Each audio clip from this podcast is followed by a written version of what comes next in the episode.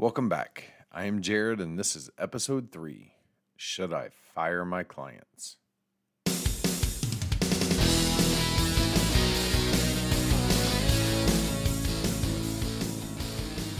Welcome to the Jared Van Dyke Show. You are now entering the lab, a place where we are going to help you avoid the bumps and bruises of life and business.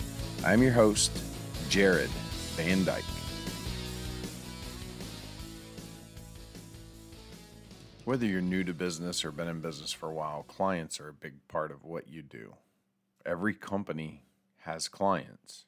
May not be in the way you think. Some clients are other businesses. Some clients are direct to consumer. It doesn't really matter. The big thing is is you have clients that you have to keep happy. You have to supply something for them, whether it's a service, a product. It doesn't matter. If you're newer to business, you may not have a stockpile of cash that can give you that cushion of walking away from clients. New business owners have a tendency to accept about anything they can get they're willing to undercut themselves and do whatever they have to to survive. Unfortunately, they don't realize that sometimes taking on that client can actually set you back farther than if you just walked away. I've had experiences where I had this gut feeling that I shouldn't be doing this. I shouldn't take this job on.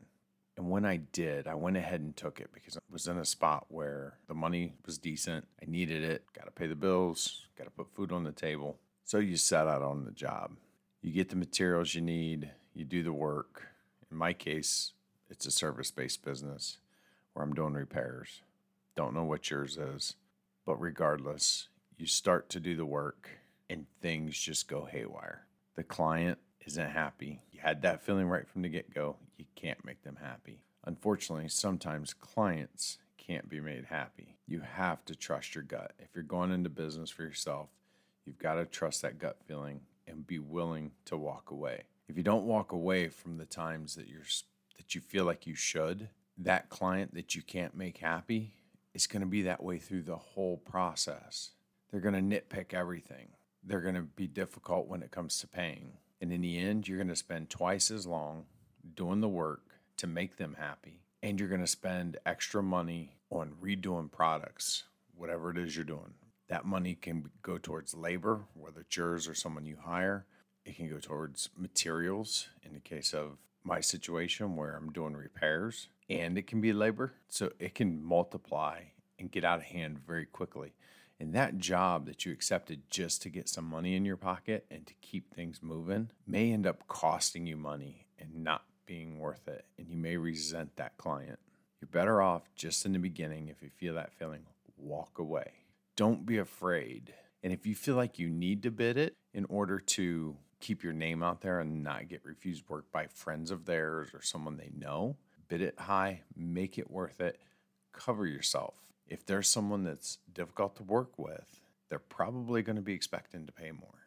And if they're not, they'll just walk away. No harm, no foul. It's okay. But you're better to walk away than to spend all that time losing money and find yourself more behind the eight ball because now you just did a bunch of work for free. The other side of that is that when you accept that job to do that work, that is taking time away from you that you could be doing on other jobs that would be more profitable or just profitable, let's be honest, when the alternative is losing money and losing time.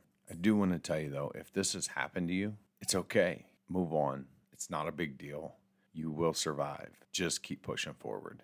If it hasn't happened to you, follow your gut. We're all human. If you screw up and you don't do it one time, you'll learn. You will start to trust that gut. It's possibly going to happen to you. It happened to me. It's happened more than once. So some of us aren't the fastest of learners. Eventually, you learn to trust that gut. So don't beat yourself up too bad. After all, it's just money. We can earn more, we can do more jobs, you'll recover. There's always something good to look at. When you go into business, don't focus on the negative because there's going to be plenty of negatives you can get sidetracked with. If you keep pushing forward, keep your momentum, and look for the good, you'll find it. Sometimes it's not where you expect it. Before you know it, those good clients that you picked will start sending you business and sending you more than you can handle. It just takes time. That's it for today. And remember, Sometimes you should fire your clients. Have a great week.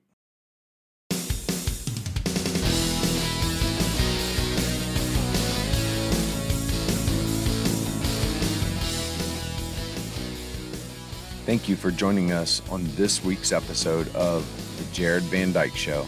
This episode may be over, but you can head over to jvdshow.com where you'll find more resources, the show notes, and any links or additional info mentioned in the episode.